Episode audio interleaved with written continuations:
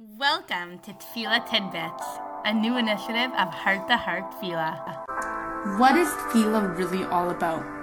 Yes, it's about opening the siddur, saying the words that are supercharged with the power to go directly up to the Kisei Kavod, to cause so much change. It's about the logical and intellectual belief that we are talking to Hashem, our Creator. It's about the meaning, the explanations, the translations.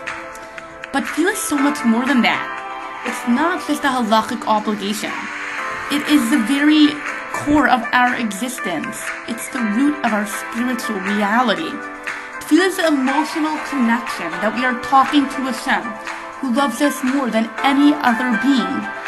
Tefillah is understanding and internalizing that Hashem can do anything, and He is my Hashem. The Hu Keli. It's about a real conversation. That's what we're here to do. This is a minute of meaning, unscripted thoughts from our heart to yours to enhance and elevate our personal connection to Tefillah. Let's do this together.